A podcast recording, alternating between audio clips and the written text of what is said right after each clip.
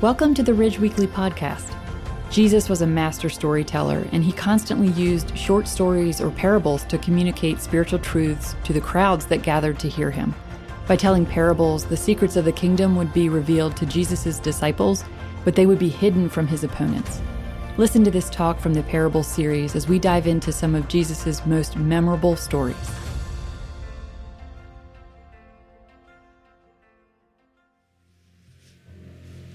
Well, good morning. Uh, throughout my life, I have talked with God about a lot of needs I've had, a lot of issues I've been facing, concerns, and even uh, over wants. I mean, things I have wanted, I've brought before God. And I'm convinced that over the years, God has said yes to my prayers many, many times. God has answered prayer. I don't doubt at all that God answers prayer. Now, without a doubt, some of the things about which I prayed would have happened whether I prayed or not. Uh, for example, I've mentioned before that at Christmas time when I was growing up, I used to specifically pray that Jesus would not return before Christmas. And I'm serious. I would pray that, like, Jesus, uh, I, I, want you to come back, but wait till after Christmas, after I've enjoyed my. And you know something? He answered the prayer. I, I think we'd all, of course, we'd all agree that that wasn't because of my prayer. And, and, and yet, other times, I'm positive God did indeed respond to my request. He answered my prayer. And one of the first examples that I was positive that God had answered my prayer was that I prayed that God would get rid of the class bully when I was a freshman in high school. A kid that was in my gym class and also in health class. And I prayed, Lord, and, and diligently and and passionately, Lord, take him out of my class. And I was standing there uh, when the teacher happened to mention to this student, You are no longer welcome in this class, gym class. And then he said, Since you can't finish gym class, you can't finish health class either. And it had to do with some kind of health issue. I just overheard a little bit of it, but I never saw that guy again. And I knew God had heard my prayer and God had answered it. It was just such a specific thing I had asked for, and I saw the answer to that. Over the years, I prayed that people would be healed. And on at least two occasions, I'm convinced that the healing was what I'd call miraculous, where the doctor confirmed that that, that particular change in the person's situation was impossible from any medical perspective. In, in one case, the doctor even used the word miracle. Your, your daughter, the doctor said, is a miracle. And someone that was standing there said, Aren't you being careless with the word miracle? I mean, aren't you just saying it was amazing or unlikely? Because this person didn't believe in miracles. And the doctor looked directly at the guy and said, I told you it was a miracle. This could not happen. It has never happened. It'll probably never happen again. It was a miracle. And we've had occasions here at the church, two in particular, where I felt like uh, we were facing what I'd call a financial crisis. And I didn't see a way out. And both occasions had to do with moving into new facilities. One was right after we moved into this facility, but we had two financial crises, and I couldn't figure out a way to get out of it. It just looked like we were in trouble, and then God answered our prayers. And, and I was, to this day, I'm shocked at how He answered those prayers. So I know God answers prayer. However, I've been disappointed with God before because He didn't answer the prayer the way I was asking where whatever I was praying for, you know, I sometimes I've sometimes I've prayed for months and even years for certain things to happen. I see no progress at all. And, and my prayers seem, at least from my perspective, to be uh, legitimate, heartfelt, selfless prayers. I'm asking God for something that seems very, very reasonable, and, and yet I don't see any movement. And it's like, where are you, God? I'm, I'm praying about this thing and it's not happening. For example, I prayed that my mom would not uh, die of cancer, but she did. She passed away of cancer. And I wasn't the only one praying for her. She had three close relatives who were ministers So there were four pastors directly related to her who were praying that she would be healed. And one of them even said to her, You will be healed, but it did not happen. And she passed away. Now, the question is, what do we do when that happens? How do we respond when, when we pray certain things, but we don't see the answer? And I know we're tempted to say, you know, why? Perhaps you've uh, prayed about struggles related to your work and and you're facing various difficulties related to your employment, but you don't see any progress there. Maybe you have health concerns and you've been praying about it, but you're not seeing, seeing any progress there. You're not being healed, maybe.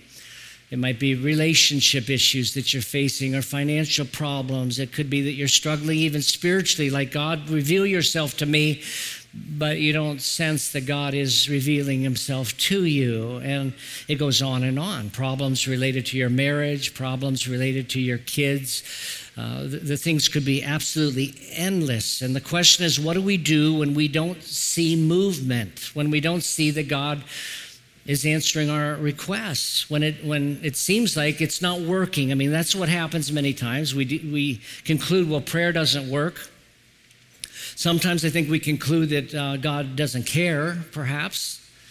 Uh, we might conclude that God's not able.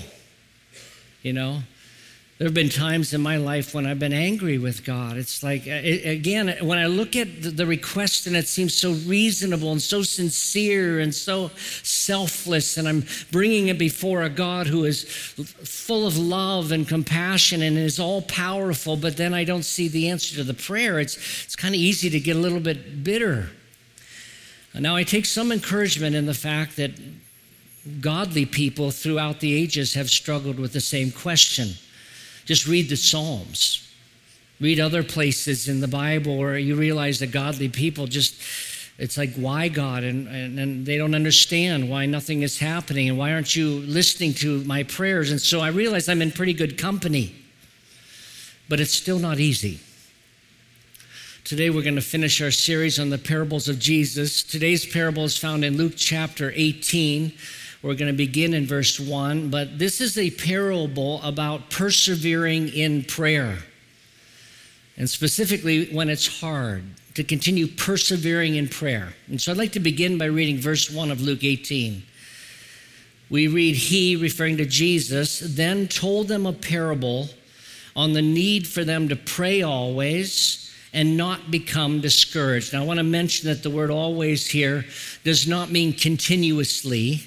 There are other verses in the Bible that say we should be praying continuously, like in First Thessalonians, it says pray continuously. And the word that's used there is actually a word that was used to describe a hacking cough, like you're just always ready to cough. And so we are to be people who are to be praying all the time. But that's not what the always means in this verse. In this verse, it means continue. Don't give up in prayer. You should always be praying and not get discouraged. Now, I again relate to this because I prayed before and I, I got discouraged. Doesn't seem like the prayer is working, and I want to give up. That's, of course, the outcome. When you say, well, it's not working, and, and we want to give up praying, and Jesus is saying, don't do it. So let's read verse 1 again and then read the parable.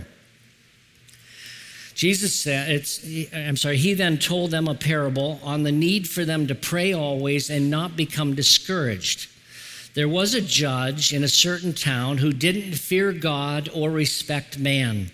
And a widow in that town kept coming to him saying, Give me justice against my adversary. For a while he was unwilling, but later he said to himself, even though I don't fear God or respect man, yet because this widow keeps pestering me, I will give her justice so she doesn't wear me out by her persistent coming. Then the Lord said, Listen to what the unjust judge says. Will not God grant justice to his elect who cry out to him day and night? Will he delay to help them? I tell you, he will swiftly grant them justice. Nevertheless, when the Son of Man comes, that's a reference to Jesus when he comes back, will he find that faith on earth? Okay, let's talk about this for a little bit. There are two obvious characters in the story there's the judge, he's called an unjust judge who doesn't fear God or other people. And the second character is this widow. But there's actually in the story a third character. It's an invisible character. It's the person who's oppressing the widow. Now, now, we don't know what the circumstances are of this third person, but this widow is being taken advantage of, and, and it's an injustice, and so she's looking for justice.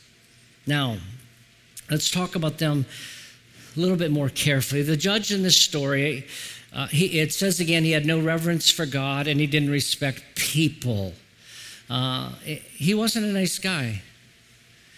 And in the context that this is told in biblical times, to call him an unjust judge would mean he accepted bribes. That's that's would have been the main idea behind when it says he doesn't fear God. He was someone that accepted bribes. He was someone who showed partiality in his decisions.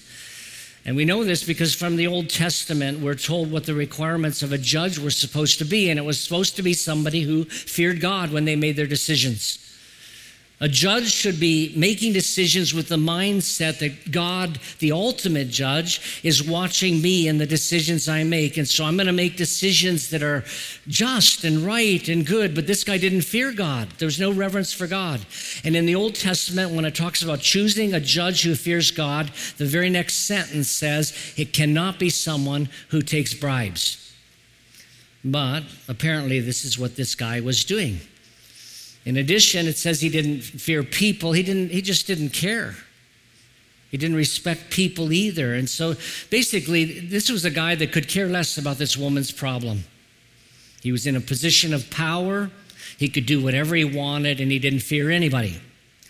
Let's talk about the widow for a moment. In biblical times, a widow would have had almost zero legal standing in that society. I realize in our culture sometimes it's hard for women for various reasons, but in that culture it was much, much worse. This widow was in a very vulnerable position where people could easily take advantage of her, and she really didn't have much recourse. Somebody more powerful, could easily get in there and, and take advantage of her. And she really didn't have much she could do. She deserved justice, but in that culture, she wasn't probably going to get it. And so you've got a combination here of a judge who's corrupt and a woman who lacks any kind of standing. And the, the idea that she's going to, first of all, even get a, a trial is, is, it's almost impossible, but that she would get justice, it's just nil. The likelihood is nil that that was going to happen. The judge would have said, Well, you're just a, widow here. But she had one thing going for her. And the one thing she had going for her was her persistence. She just refused to give up. It was the only strategy she had.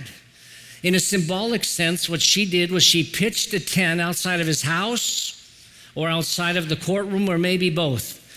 And she sat there and she wasn't going to go anywhere until the judge said, I expect justice. Now, did the strategy work? Well, actually, it did. In verses 4 and 5, it says, For a while, he, the judge, was unwilling. He's unwilling to, to give her justice. But later, he said to himself, Even though I don't fear God or respect man, Yet, because this widow keeps pestering me, I will give her justice so she doesn't wear me out by her persistent coming. Now, my study Bible has a little note by the phrase, because this woman keeps pestering me. It can be translated because she's causing me trouble. And the phrase, so she doesn't wear me out, can be translated more literally. It means, so she doesn't give me a black eye so that she won't ruin my reputation. And so this woman was troublesome in a couple different ways. She was wearing him out, and she was also making him look bad because she just wouldn't let the matter go. Now, we see examples of this in our culture today, especially with politicians. And I won't mention any specific names, but it has to do with politicians who do certain things that are found out by certain people, and those people persist and they, and they bring it to the attention of other people and they won't let the thing go and the, the politician is thinking, just leave me alone, but they're, they're not left alone. And people, we're going to get justice. We're going to get justice. And they keep sitting on the thing until finally, you know, politicians kind of in a bad spot. Like, I don't know what to do. I just want this thing to go away. And that's exactly what was happening with this judge. I just want this woman to go away, this situation to go away. She is a thorn in my side. And so he reluctantly grant, granted her request. He did not do it because he cared. He did not do it because of love. He did not do it because he was someone who was concerned about justice. He only did it because he was so irritated. He only did it because she persisted. And so he reluctantly granted her request. Now, after Jesus tells the story, he gives the application. In verse 6, then the Lord said, Listen to what the unjust judge says. So listen to what he said about this. Verse 7 Will not God grant justice to his elect who cry out to him day and night? Will he delay to help them? I tell you that he will swiftly grant them justice. Nevertheless, when the Son of Man comes, that's again a reference to Jesus, when he returns, will he find that faith on earth? That can be translated that kind of faith, or will he find any faith at all? When Jesus comes back, will he, will he find that people have any faith at all? Now, there are some things we need to understand about this story at this point. Uh, first of all, it's important to realize that just before Jesus told this parable, he was talking with his disciples about the fact that he was going to be returning. And we know that Jesus, you know, when he ascended into heaven, uh, the angels said to the disciples who were gathered, the same Jesus who has ascended into heaven is going to come back exactly in the same way. And we know Jesus is coming back to this earth to rule. And so Jesus had just talked with his disciples about that. You know, this, this parable is found in Luke 18, but uh, th- that chapter is something that's been inserted. Remove the chapter because this thing is continuing a discussion about the return of Christ. And one of the things that Jesus specifically talked about was how hard it was going to be for people, for believers in the true God during that tribulation time. During that period, it's going to be really, really tough. And, and believers are going to be persecuted, whoever's here, but they're going to be persecuted for their faith. And so it's from within this context. You know, Jesus said, Will not God the Father give them justice and quickly? And what you have happening is that during that difficult season of time, believers are going to be praying, Lord, where's justice? And when are you coming back? And hurry. And, and, and the answer is, I'm, com- I'm coming quickly. Hold on. I'm not going to delay much longer. Justice is coming very soon. Do not give up. And that's why, when you get to the end of this parable, Jesus threw in this statement. He said, When the Son of Man comes, will he find faith on the earth? Because he's describing this season of time where people are going to be praying because it's going to be so difficult and they're going to be asking for specifically for justice, just like the woman in the story. And, and it looks like it's not coming, and it's going to look like the, the wicked of this world are prevailing, and, and all this is stretching on, and you've been praying and you don't see anything happening. And Jesus is saying, just persevere a little longer. Jesus Christ is, uh, yeah, I'm coming back, and um, things are going to be made right when I do. Now, that's the immediate context of this. But the application for us is a lot broader than this because Jesus is also talking about prayer in general and persevering whenever we're going through difficult times, especially when we don't see the answers to our prayers. And there are some other details, therefore, in this story that we need to park on for a little bit. Because if you if you have a just a, do a casual reading of the story, you'll arrive at some wrong conclusions. There are some things about this story that, that people misunderstand about it. And so let's talk about some of these details. First of all, it appears from this parable that, if you wanted to translate it, uh, that the judge in the story is God. And the widow in the story is the, a believer. And so God is like this judge, and we are like the widow. And the only way to get God, the, the judge, to do anything is to pester him. I mean, if you read the story from that lens, that's what it would look like. You, God is like this judge, and we are the widow, and we keep saying, God, please, please, please, please, please, and there's no answer. And then finally, finally, the judge says, okay, because you're pestering me so much. Well, that's not what this is about. In fact, it's important to understand that this is not a parable of comparison. This is a parable of contrast. And that's the thing that makes all the difference in the world. It's a contrast. The whole point is that God's not like that guy, and we are not like that widow. And this form of appeal is not what God is looking for. So let me let me spell this out a little bit more. So we're not like the widow in this in this story. The widow had no bearing in, in that society or no, no weight. You know, she had, she had no rights basically in her society, and she had no relationship with the judge at all. Well, in contrast to, to her, we do. We are, in the eyes of God, people of standing. We are, if we know Christ, we are God's children. We're not like the judge or the widow in this story. In fact, in verse 7, Jesus called us God's elect. Remember the question, you know, will not God grant justice to his elect? To call us uh, the elect is to call us God's chosen people. God looks down on believers and says, This one's mine, and this one's mine, and this one is mine. I have a relationship with this one. And, and so it's so different than this widow. In addition to that, of course, we're, we're children of God. He is our Heavenly Father. That's the relationship we have with Him.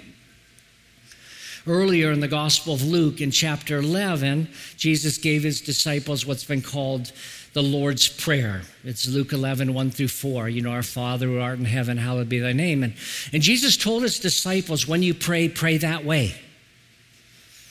You know, Jesus specifically said, when we pray, we should pray, Our Father who art in heaven. Hallowed be thy name. I know that sometimes people pray to Jesus or the Holy Spirit, but the primary way, they're all God, of course, but the primary way in which we're to pray is our Father who art in heaven. Now, I realize some people don't like that because they say when I think of praying to a father, I think of my own father, and my father failed me, or my father, even worse, mistreated me in some way. And so I don't like the image of God being like a father. You know, every time I think of it, it just stirs something in my stomach. I want to encourage you not, not to take away the image here. It's, it's important to recognize if you, if you didn't have a good father, that this is the father you never had then because He does love you, He does care for you. And, and why it matters is because we're approaching a, a father who desperately loves his kids. You know, in, in the New Testament, earthly fathers are called evil, and we are evil sometimes, but God never is. And so he cares. And, and so you're a child of God. And we, we need to be mindful of that as we're approaching the throne of grace because if not, we're not going to have the right mindset in terms of how God's viewing our prayers or how God is viewing us. That He's predisposed to say yes, that God loves to give good things to His children. And so we're not like the widow who had no standing and no relationship. We are children of God.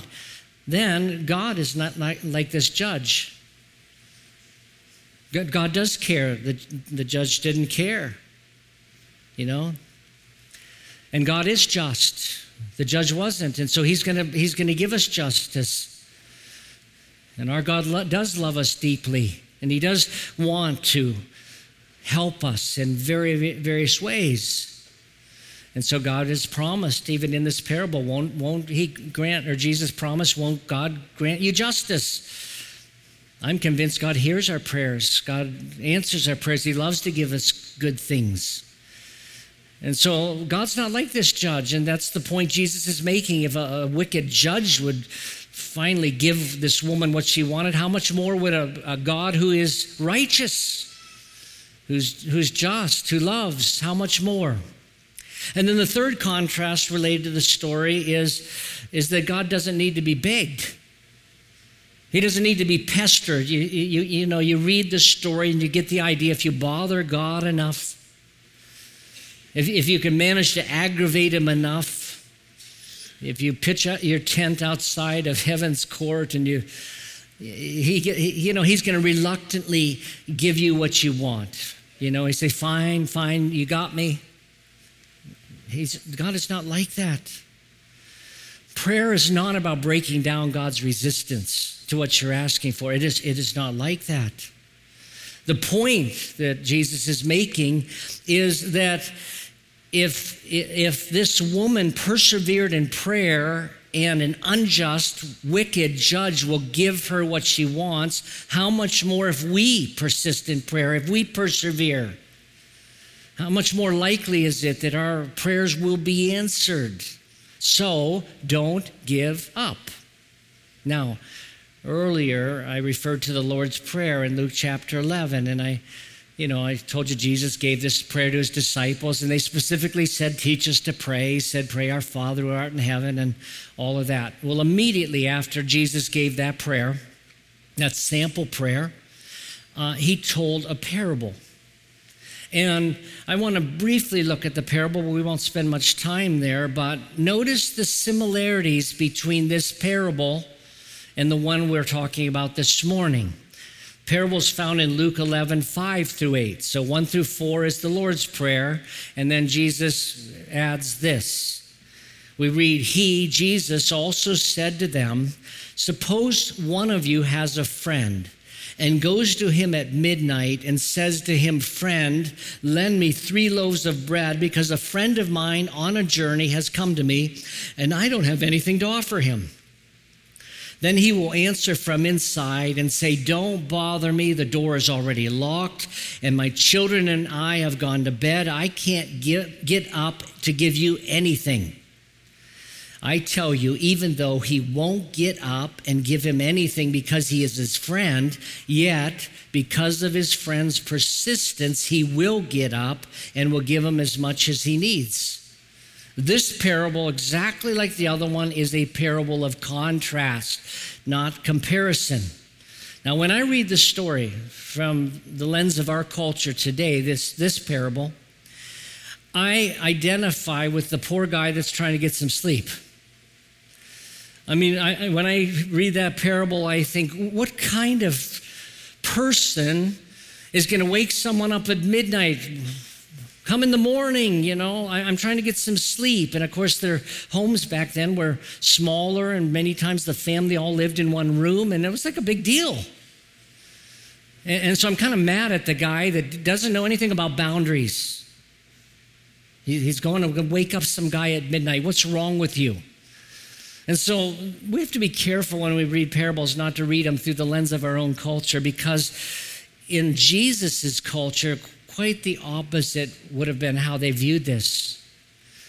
The person in the wrong, from their perspective, was the guy that was sleeping. In their perspective, the way he answered his friend was shameful, absolutely shameful. This was a culture of great hospitality. And, and this guy was being very inhospitable. They were required as a society, someone knocks on your door to let them in. They were required to provide food, and the hour did not matter at all. And so I can just tell you when Jesus' disciples heard this parable, what they were thinking is, I can't believe that guy who was sleeping who would say no to his friend. I can't believe he would act so shamefully when he was supposed to practice hospitality. It doesn't matter the hour, he's supposed to be hospitable. A scholar, a scholar by the name of Liefeld puts it this way the visitor would have been the guest not only of the individual and his family, but of the whole community. This placed a great responsibility both on the traveler's host and on the friend he approached at midnight. Everybody was required to step in and help out if they were asked to do so, and that's how they would have viewed it. Now, what's the point Jesus is making? Well, here's the point. He's saying if this shameful host finally responded to a friend's persistent request, how much more will an honorable Heavenly Father who loves to give good things to his children respond to our prayers? Let me say that again. If this shameful host, that's how they would have viewed it, if the shameful host finally responded out of because of his friend's persistence and perseverance, how much more will our Heavenly Father, who's honorable, grant good things to us because that's the way he is, that's what he wants to do. God is not like the friend who says, I'm not going to open the door for you. That's the point Jesus is making here. God is not a reluctant giver. And so Jesus then gave this application after he shared that parable. In Luke 11 and verse 9, he said, So I say to you, keep asking, and it will be given to you. Keep searching, and you will find. Keep knocking, and the door will be opened for you. For everyone who asks receives, the one who searches finds, and to the one who knocks, the door will be opened. All those words, by the way, are in the present tense, meaning for everyone who continually asks, continues to do so, receives. The one who searches will eventually find. The one who knocks, the door will be opened. In other words, persistence pays. Don't give up. Now, God is not promising any of us that He's going to give us the specific thing we want every time.